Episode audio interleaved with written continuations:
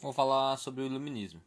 Surge, surge no século XVIII um movimento intelectual chamado Iluminismo ou Filosofia das Luzes, que faz crítica ao regime monarca absolutista e à instituição Igreja Católica. Nesse período, a nobreza e o clero desfrutavam de vários privilégios, cometiam atrocidades e, saíam, e saíam impunes perante a lei.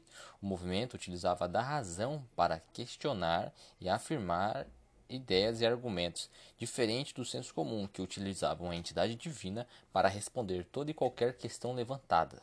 O movimento tinha como base três principais pensadores: René Descartes, que defende a utilização de um método investigatório para validar as, as afirmações, né?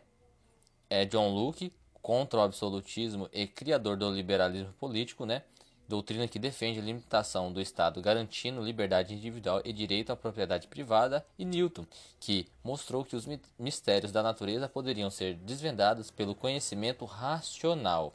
Ainda por cima, o movimento tinha como princípios o uso da razão em oposição às, tra às tradições religiosas. O homem nasceu para pensar, questionar investigar e experimentar. Também fazia apologia contra o poder absoluto e autoritário do rei, os privilégios que a nobreza e o clero desfrutavam enquanto o povo vivia na miséria. Tolerância, pregava a tolerância e a liberdade de forma geral, defendidos pela burguesia. Defesa da liberdade política, econômica e da igualdade de todos perante a lei, independente dos seus status ou riquezas adquiridas. Suas manifestações foram foram aconteceram primeiro nos Países Baixos, né, Holanda, que garantia liberdade de opinião, liberdade de opinião política, religiosa e direitos políticos à população. Por isso recebeu vários intelectuais perseguidos pela coroa e a igreja. Nesses países eles poderiam publicar suas ideias, né, que criticavam o regime absolutista e a Igreja Católica.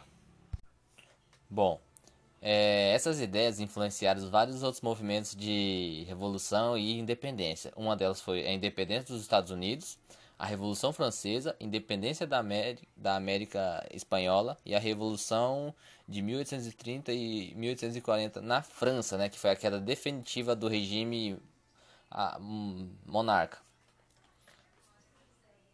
Bom, os déspotas esclarecidos.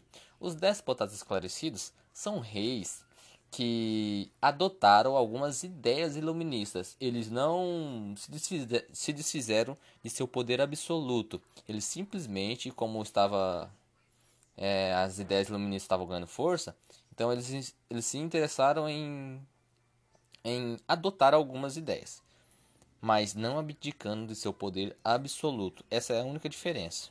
É por isso ele foi colocado como déspotas esclarecidos adotaram algumas ideias iluministas.